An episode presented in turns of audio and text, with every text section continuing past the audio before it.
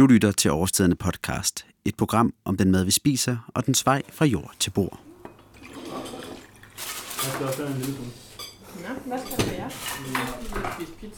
Som du måske kan gætte ud fra lyden, skal denne udsendelse handle om noget så jordnært og hverdagsagtigt som måltidet. For selvom man kan definere måltidet så kønsløst som en situation, hvor føde indtages på regelmæssige tidspunkter i døgnet, er der faktisk ret meget på spil, når vi sætter os omkring et bord for at spise. Mange sociale og samfundsmæssige værdier og normer er forbundet med måltidet, og det er blandt andet det, vi skal se nærmere på. Det er som om, der er meget mere tid.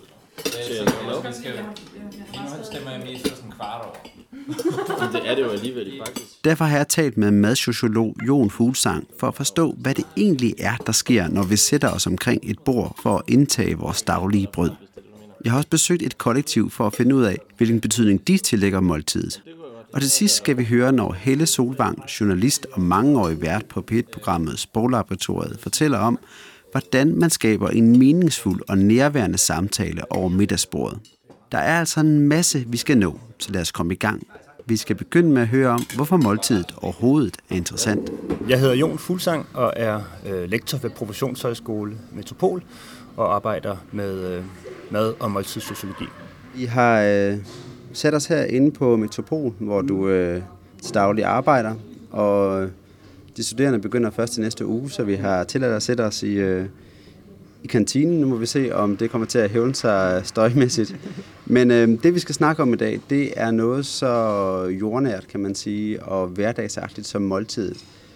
Og derfor er mit sådan indledende spørgsmål egentlig, hvorfor er det, det for dig rent sociologisk er interessant at beskæftige sig med måltidet? Der er øh, utrolig meget på spil omkring det her måltid, der gør det enormt øh, interessant at beskæftige sig med.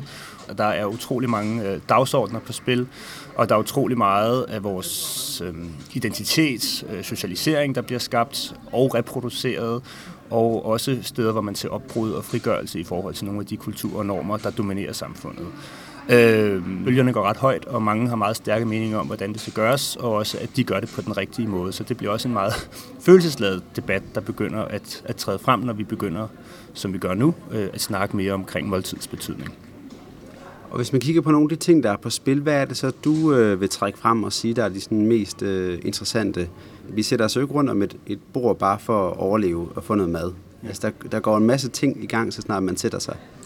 Altså man kan sige, tit når vi snakker måltider, så snakker vi jo også familiemåltider. Hvis vi skal måske starte med det, så kan man sige, at det som er det mest øh, tydelige, der træder frem, også hvis man kigger teoretisk, det er, at måltiden er en socialisering. Altså der er nogle børn, som ikke forstår skik og normer og måder at tale til andre på, og at det simpelthen er en, hvad kan man sige, lidt mere firkantet, en opdragelsesplatform. Det er her, man lærer, hvad man skal gøre, hvordan man øh, konverserer, hvordan man spiser, men også sådan noget som behovsudsættelse, øh, og at man også tager hensyn til hinanden. Så er der selvfølgelig også nogle andre ting, som er sådan klassiske for mit område, at man kan ikke snakke måltider og mad, uden også at snakke klasse. Altså, der er utrolig forskellige måder at praktisere måltid på. Der er korrekte måder at spise på. Nogle steder, der vil det være øh, blasfemi, hvis ikke man spiste op og tørte øh, det sidste øh, sovs af med, med brødet. Og andre steder er, er det nærmest den norm, at man ikke skal spise op, eller i hvert fald, at det er mere en æstetisk praksis, som handler om nydelse, frem for det handler om mæthed. Altså, hvor det funktionelle behov nærmest bare er sådan helt sekundært. Øh, noget af det, jeg erindrer fra, da jeg var barn, dengang jeg øh, sad og spiste med mine forældre, det var det der med, at jeg ikke holdt, holdt ikke ordentligt på det her bestik. Vi sagde altid, du kan ikke, du kan ikke komme til middag hos dronningen, fordi du kan ikke holde på bestikket. Mm. Men jeg blev dog trods alt, der var lidt nogen sådan konsekvens af det. Jeg fik lov til at ikke at, at rode med det, der nu virkede for mig. Øhm, er, det, er det den klassiske, hvad skal man sige, en klassisk scene fra et sådan familie rundt, rundt om det der øh, aftensmadsbord? Altså, jeg vil jo sige, der er utrolig meget på spil i, hvordan man holder på sin kniv og gaffel. Det kan godt, man ikke er bevidst omkring det, men, men, men også når man kommer ud uden for hjemmets fire vægge, så blotter man sig jo. Man blotter, hvor man kommer fra, og hvem man er, og hvordan man holder på gaflen. Og det afslører mere, end man måske lige tror. Så, så selvfølgelig handler de her ting omkring det her med at holde på bestik og altså cuisiner med gade i forhold til, hvordan man spiser, er en stor del af de ting, man snakker om, men, men også stemningen, hvordan man konverserer, hvad for nogle emner man kan tage op, når man, når man spiser, øh, og også hvor lang tid, altså er måltid bare noget, der skal overstås, så man kan komme tilbage til sine, de ting, man nu ruder med, eller er det en eller anden, hvor man virkelig får snakket igennem. Måltidet er altså en dannelsesarena, hvor vi tillærer os en række forskellige kompetencer om, hvordan vi skal agere i sociale sammenhænge. Det kan handle om, hvordan man skal holde ordentligt på kniv og gaffel, men også hvordan man fører en samtale og lærer andre komme til ord. På den måde får måltidet også betydning for vores personlige identitet, da den har betydning for vores måde at opføre os på. Det er derfor, at Jon siger, at der er meget på spil, når vi indtager et måltid sammen med andre, fordi vi blotter vores normer og værdier. Det kunne fx være, om det er okay at have en iPad fremme ved middagsbordet. De virkemidler, man bruger til at få måltider til at lykkes, er måske nogle andre i dag, end de var tidligere. Altså, jeg tror helt klart det her med, at øh, iPads og telefoner skaber en eller anden måde en ro omkring måltid, som virkelig er vigtig for at få måltidet til at, at lykkes. Og når jeg siger lykkes, så mener jeg, at der ikke skabes konflikt, at den dårlige stemning ikke bliver, bliver styrende for, for måltidet. Øh, og, og tidligere var det måske også nogle andre ting, der man brugte i forhold til at pacificere. Og mange studier viser tidligere, at vi så enormt meget fjernsyn, mens vi spiste. Det gør vi nok også stadigvæk, men at, at, altså, så, så jeg tror, at man skal passe på med at tænke, at, at de her øh, smartphones og videre fuldstændig ændrer øh, de her kulturer omkring måltid. Men det er klart, det er en ny arena for forældre, hvorhenne sætter man grænser, og hvorhenne øh, er man pragmatiske i forhold til at få tingene til at lykkes. Og, øh, og det er jo det er det også noget, som der er meget stærke holdninger omkring. Og så er der så det her med øh, det rent sociale i det. Der er selvfølgelig øh, også andre, der sidder og spiser end børnefamilierne. Øh, og vi kender det fra, hvad skal vi sige, julefrokoster eller på arbejdspladsen, når man sidder der i en frokostpause og spiser. Hvad er det, der øh, sådan lidt forsimplet, hvad kan man sige går i gang, når man får sat sig omkring et bord og spiser? Når vi indoptager noget i vores krop, og som vi ovenikøbet er det samme som den anden indoptager, altså at det på en eller anden måde kan anses, ikke intimt, men i hvert fald på en eller anden måde noget, som, øh, som opleves som en meget privat handling. Og det vil sige, at det at spise sammen med andre øh, på en eller anden måde skaber en, kan man se, også sådan historisk og forskningsmæssigt sådan en eller anden grad af, af samhørighed, men også sådan et tvunget øh, bånd, øh, hvis man deler den praksis. Og det kan jo nogle gange være enormt opløftende, men det kan også nogle gange skabe en eller anden grad af ubehag, fordi man ikke har lyst til at have den her øh, tæthed med den anden i måltidssituationen. Altså der går masser af historiske studier tilbage til, at i antikken måtte man ikke spise sammen med sine fjender, fordi at det gjorde, at man fik for tætte bånd, og at man op- havde den her gensidige positiv oplevelse af at lade maden indoptages i kroppen. Og det samme var også tilfældet før anden verdenskrig med, med nazisterne og jøderne, men man ikke spiste sammen med, med jøder, fordi så kunne man få, få tætte bånd og få, få positive holdninger til dem, der gjorde det svært at gå ud og øh, gøre frygtelige ting bagefter, som, som måske også var en del af den, eller som var en del af den politiske dagsorden på det tidspunkt. Så, det, så, så, så der, der er øh, noget mere på spil i den her måltidssituation. En anden ting, man kan hive frem, er jo også øh, daten, hvor man kan sige, at, at den mest intime date, man måske endda kan få, er det her med at spise sammen. Der, det er nogen, der næsten mener, at det er mere intimt, det er noget andet, man kan gøre på en date, fordi man i den grad sidder og, og altså, man, man blotter sine normer, man blotter sin måde at spise på, og at måder at øh, konversere på, og måden, man holder på gaflen på, og øh, og samtidig så indoptager man noget mad sammen. Altså, der er, der er en hel masse ting, Øh, på spil, som fortæller en masse om, hvem man er, øh, og som også gør, at det kan give et meget stærkt indtryk bagefter, at man har delt det her måltid. Og det kan jo også igen skabe en eller anden grad af, af distance bagefter i, at noget, man ikke delte en masse, eller følte, at, at man ikke var på samme, eller i samme båd omkring den her praksis. Så når vi spiser et måltid sammen med andre, så vil det altså være normalt, at vi forsøger at imødekomme den anden. Derfor så efterligner vi ofte andres måde at spise på, for at vise, at vi forstår de kulturelle forskelle, der måtte være. Helt centralt for den gode måltidsoplevelse er også samtalen. Samtalen under et måltid har blandt andet betydning for børns udvikling af sproglige kompetencer og evner til at diskutere og reflektere over ting. Men selvfølgelig har samtalen også betydning for selve stemningen under måltidet. Noget, der kan være afgørende for stemningen under måltidet, er blandt andet, om samtalen er spændende. Hvordan man bedst opnår det, skal du høre om nu. Jeg hedder Helle Solvang, og jeg er journalist og dokumentarist og samtaleudvikler. Blandt andet på Kulturmødet på Mors og andre steder, hvor man har lyst til at udvikle måden, vi mødes på. Og Helle, vi mødtes her på øh, en øh, kaffebar øh, i København, og det er vi, fordi vi skal snakke om det her med at have en samtale. Den samtale, vi skal til at have nu her, adskiller sig lidt fra en normal samtale, fordi at, øh, vi har snakket sammen inden og blevet enige om, hvad vi skal snakke om, og vi har faktisk nogle deciderede spørgsmål. Og jeg tænker, at de fleste af de andre, der er mødtes her i dag, har ikke ligefrem koordineret spørgsmålene og snakket så meget på forhånd. De antager ligesom, at de tager den fra toppen af, og så ser de, hvor de ender henne. Øhm, men kan du ikke prøve at fortælle om den samtale, som de alle andre herinde har gang i? Hvordan øhm, sikrer de sig, at de får en øh, god samtale ud af det møde, de har? De kunne jo starte med at finde ud af sammen, hvad er det egentlig, der er det væsentlige ved, at vi to mødes? Hvad er det, der er i midten? Jeg ser altid, at når vi har et bord foran os, så, så sætter vi noget i midten, som ikke er, er nødvendigvis af os, men er noget, vi gerne vil udforske sammen eller samtale om. Og øh, for mig som journalist er det oplagt, at man stiller et spørgsmål, som man så bevæger sig rundt om og får besvaret og belyst og udforsket på alle mulige måder sammen. Jeg vil tro, mange af dem, der sidder her, de er studerende og, og samles eller mødes om nogle opgaver, de skal løse. Og, og det vil sige, det er heller ikke primært dem selv, det handler om, men det er noget, de skal løse og, og øh, undersøge sammen. Og jeg synes, det er meget godt. Hvorfor er det, vi stopper med det, øh, når vi ikke er studerende længere? Hvorfor er det ikke, vi sætter en opgave på midten af bordet og siger, det er det her, vi skal i aften, når vi nu er tolv voksne mennesker, der mødes til en middag? Skal vi så ikke... Øh, blive ved med at studere? Skal vi ikke blive ved med at være nysgerrige? Men, men der tænker jeg så, som udgangspunkt, når man er studerende, jamen, så har man jo det samme, man interesserer sig for.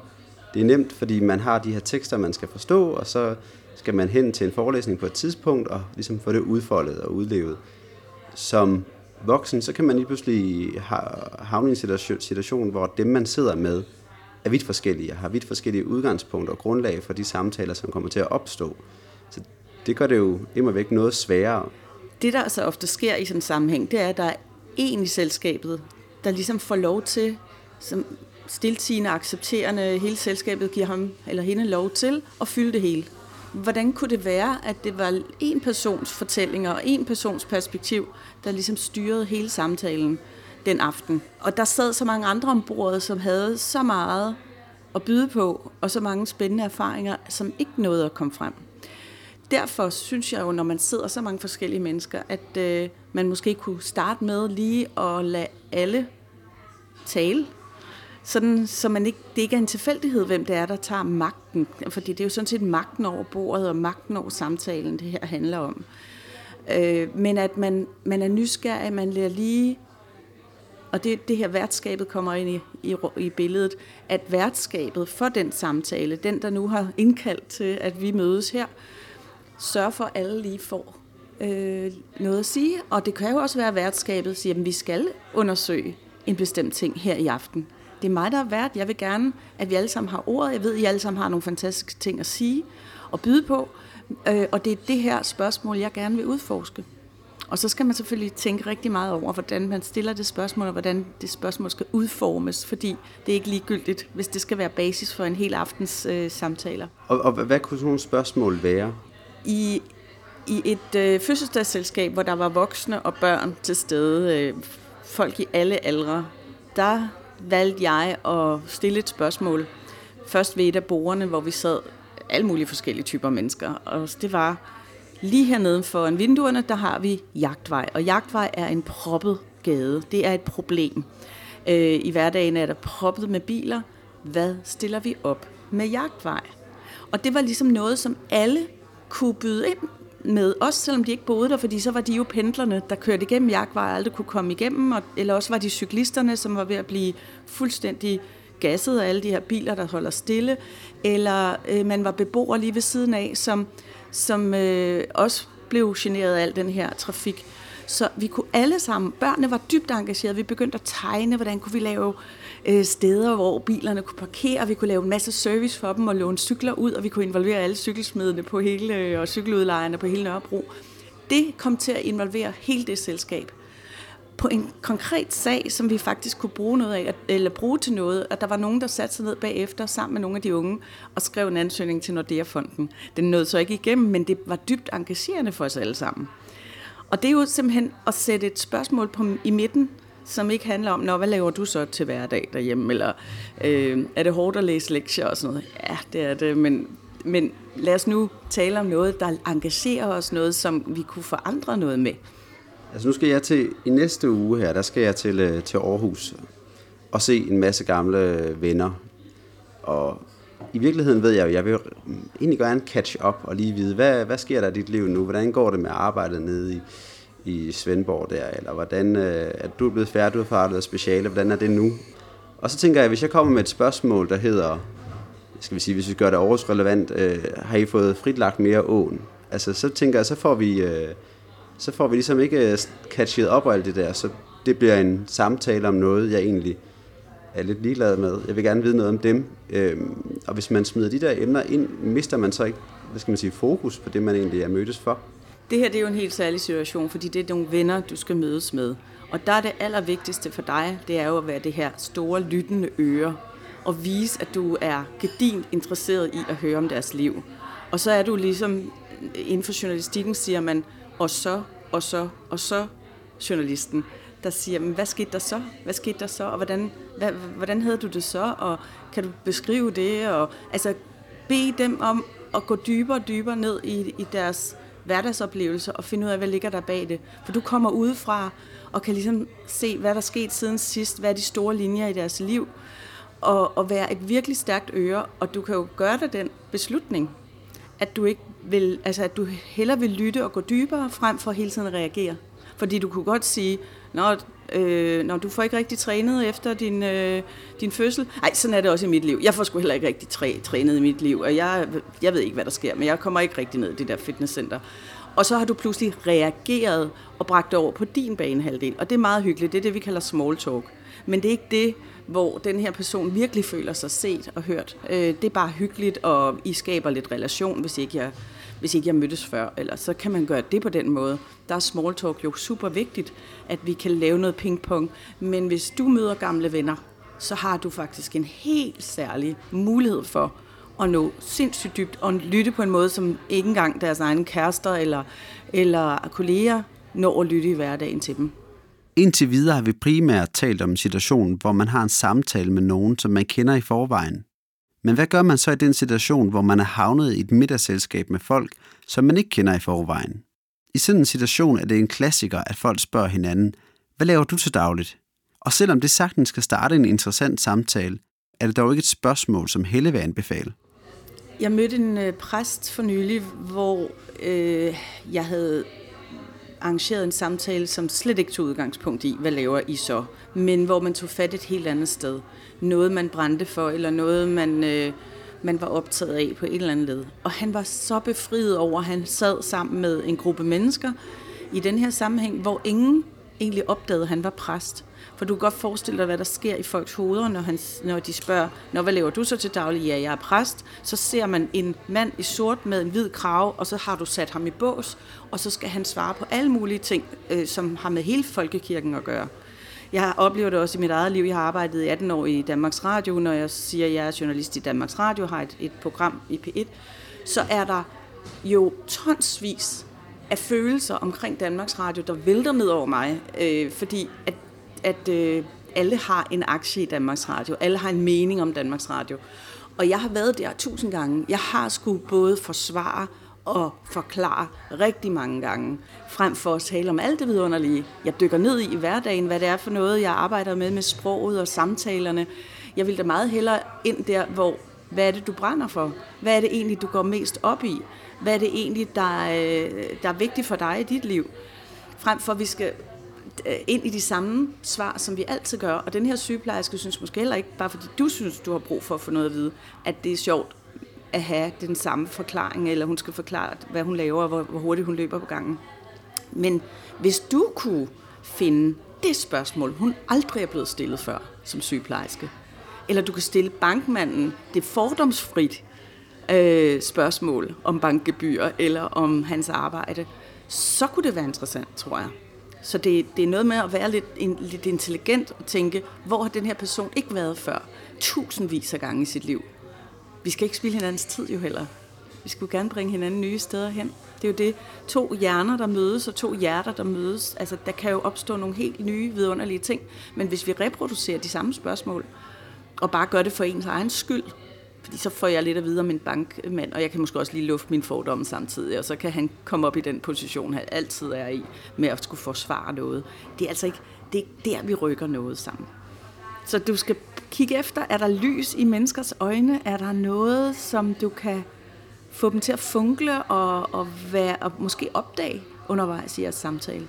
Det ville jo være det mest fantastiske, hvis du som samtalepartner faktisk fik et andet menneskes øjne til at funkle, eller du fik dem til at indse noget nyt, eller fik en idé undervejs. Der er ikke noget bedre, end hvor de stopper op og siger, ah, fik jeg lige en helt ny idé. Tak fordi du lige spurgte om det. Det har jeg sgu aldrig tænkt før, på før. Jeg skal bare lære, jeg skal bare forhøjde det der med eftermiddagsmad. Det er bare fordi, jeg ikke har... Det, du kan høre i baggrunden, er en optagelse fra et måltid i kollektivet Geist i København. Dem skal vi snart besøge for at høre, hvad måltid betyder for dem og deres fællesskab i kollektivet. Først skal vi dog lige høre det sidste klip fra mit interview med Helle, hvor hun fortæller om, hvorfor samtaler ofte er særlig gode, når de føres over i et middagsbord. Jeg synes, den har noget meget fundamentalt fint i sig, fordi at vi sidder og deler.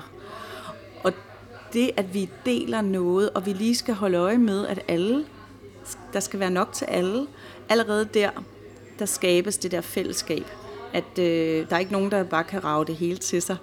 Og den bevidsthed om, at, at vi skal alle sammen, vi skal sørge for, at alle kan nå de forskellige dressinger, og hvad der nu står på bordet, ikke? At, og man på den måde er fysisk i gang, det kan være rigtig godt. Jeg har teenage-drenge, og en af de bedste ting, hvis man skal have komme ind under huden eller komme tæt på og få munden på glæde hos teenage-drengen, det har jeg i hvert fald erfaret mig til, det er, hvis vi går tur og går side om side, i stedet for at jeg sidder lige foran dem og afæsker dem svar eller stiller dem spørgsmål. Eller hvis vi står og vasker op eller laver mad sammen. Det kan være en, en vildt god måde. Og ved bordet, der sidder du også med nogen side om side øh, og, og har en dialog, som er lidt mindre forpligtende i udgangspunktet, end hvis det er, du, du skal direkte konfrontere nogen, ikke? Nu skal vi endelig på besøg i kollektivet. For selvom beboerne i kollektivet sagtens kunne spise hver for sig, så har de valgt at spise sammen. Lad os prøve at høre, hvad de mener, at måltid har betydning for dem og sammenholdet i huset. Altså jeg ser det som fuldstændig afgørende del af kollektivet, at vi spiser sammen. Altså det er den der måde, hvor man lige sådan vender sin dag og lige sådan snakker med hinanden og spørger, hvordan det er gået i dag og sådan nogle ting. Det synes jeg er helt, helt afgørende for at bo sammen, da man spiser sammen. Jeg tror bare, det er meget praktisk, at vi ikke, bare, at vi ikke alle sammen behøver at lave noget. Men altså, jeg har boet sådan en del af lejligheder, hvor man ikke spiste sammen dagligt, eller hvor det ikke var sådan en ting, man gjorde, hvor det ikke var en institution. Det betød alt for, hvordan måde vi var sammen på. Og her der synes jeg også, det betyder alt for den måde, vi er sammen på, fordi vi møder hinanden dagligt over måltidet eller over madklubben. Og sådan spørger, hvordan vi har det hver især. Så det er fuldstændig afgørende for vores fællesskab, vil jeg sige. Altså, jeg har også prøvet at bo i et kollektiv, hvor man ikke spiser sammen, medmindre man sådan aftalte det mange dage i forvejen. Eller, og så har jeg boet på kollegie, hvor man sådan melder sig til madklub. Men jeg synes, det er mega fedt her, at man melder sig fra, fordi så er det sådan, at man som udgangspunkt selvfølgelig spiser med, medmindre man ikke er hjemme. Så, man, så man, hvis man skal sige noget klogt om det her, så er det jo også sådan blevet et frirum, eller sådan, vi behøver ikke at sidde og snakke om, hvordan det går med alle husets renovationer. Men det kan jeg jo svære en overgang, for vi har kun boet her halvandet år, og, øhm, og der var en overgang, hvor vi havde så mange praktiske ting kørende hele tiden, så næsten hver aftensmad, der snakkede vi også lige om, om morgenmad, snakkede vi lige om, hvordan gik det med tagreparationen, og øh, hvordan kørte det med det der, alle mulige forskellige projekter. Altså det var jo, det var mindre af sådan noget, jeg har det rigtig dårligste ting, vi snakker om over aftensmaden. Mm. Det er sådan noget, der egner sig bedre til husmøde og til to og to i sofaen. Mm. Ja. Så det er ikke her, man sidder og udbreder sig. Det kan man godt, ikke? Men det er sjældent, det er det, der sker. Ja. Det er mere løst. Ja. Okay. Ja.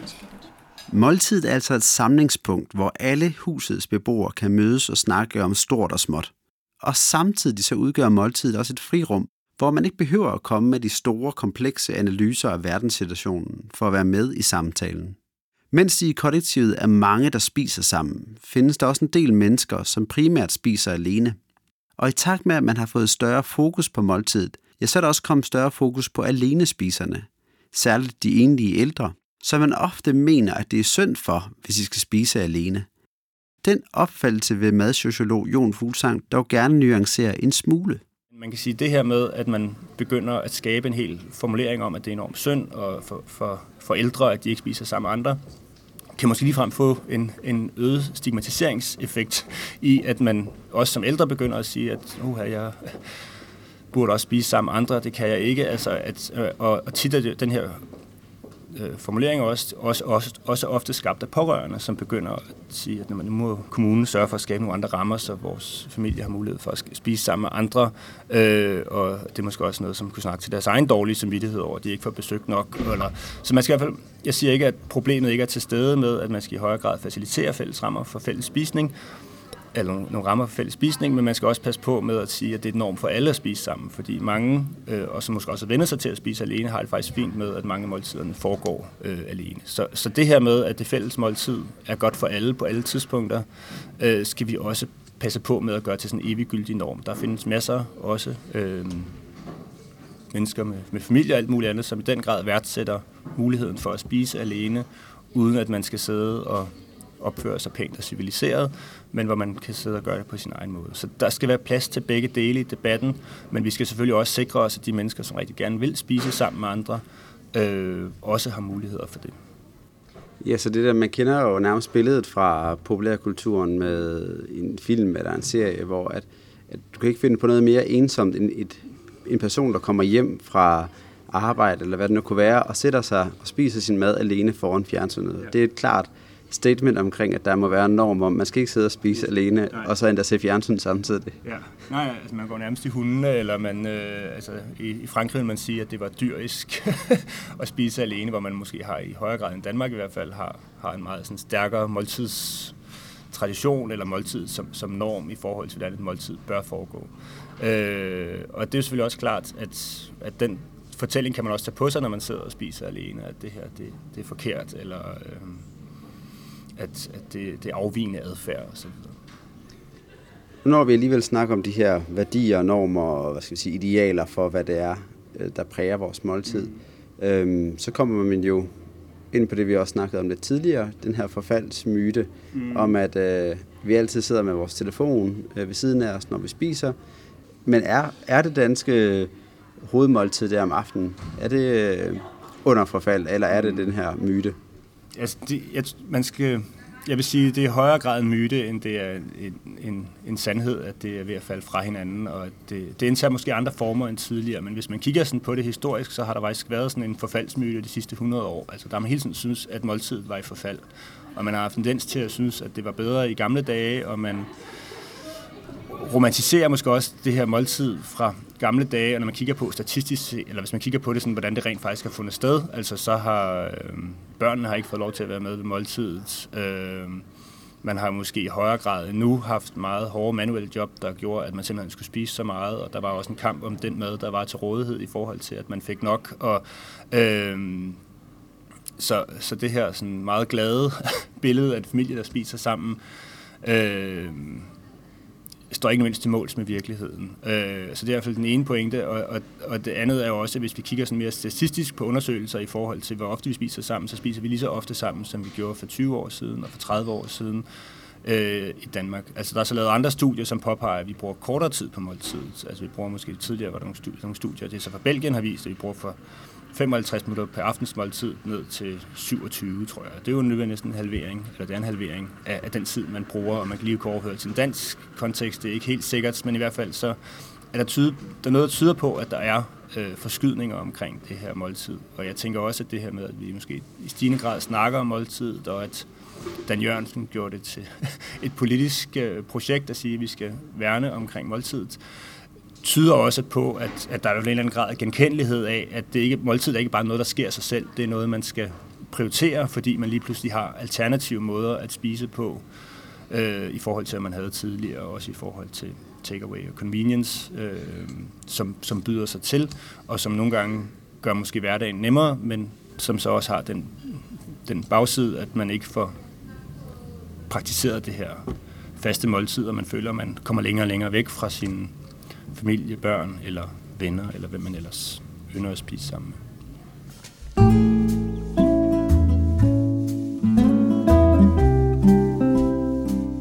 Det blev det sidste ord om måltidet for denne gang. Jeg kunne sagtens have lavet den her udsendelse dobbelt så lang, for der er, som Jon siger, meget på spil, når man ser nærmere på måltidet. Lige meget man spiser alene eller sammen med andre, så har måltidet stor betydning for os. Det er her, man kan samle sig om sig selv og maden, trække stikket ud og lige få en pause. Om det en gang imellem sker foran fjernsynet eller med en telefon i hånden, betyder ikke så meget. Men husk, at næste gang du spiser et måltid sammen med andre, så prøv at tænke over, hvordan du kan være med til at skabe en mere spændende og meningsfuld samtale rundt om bordet. I kunne fx tale om, hvilken person der har betydet mest for jeres forhold til mad. Her slutter denne udsendelse, og derfor har jeg kun tilbage at sige tak, fordi at du lyttede med.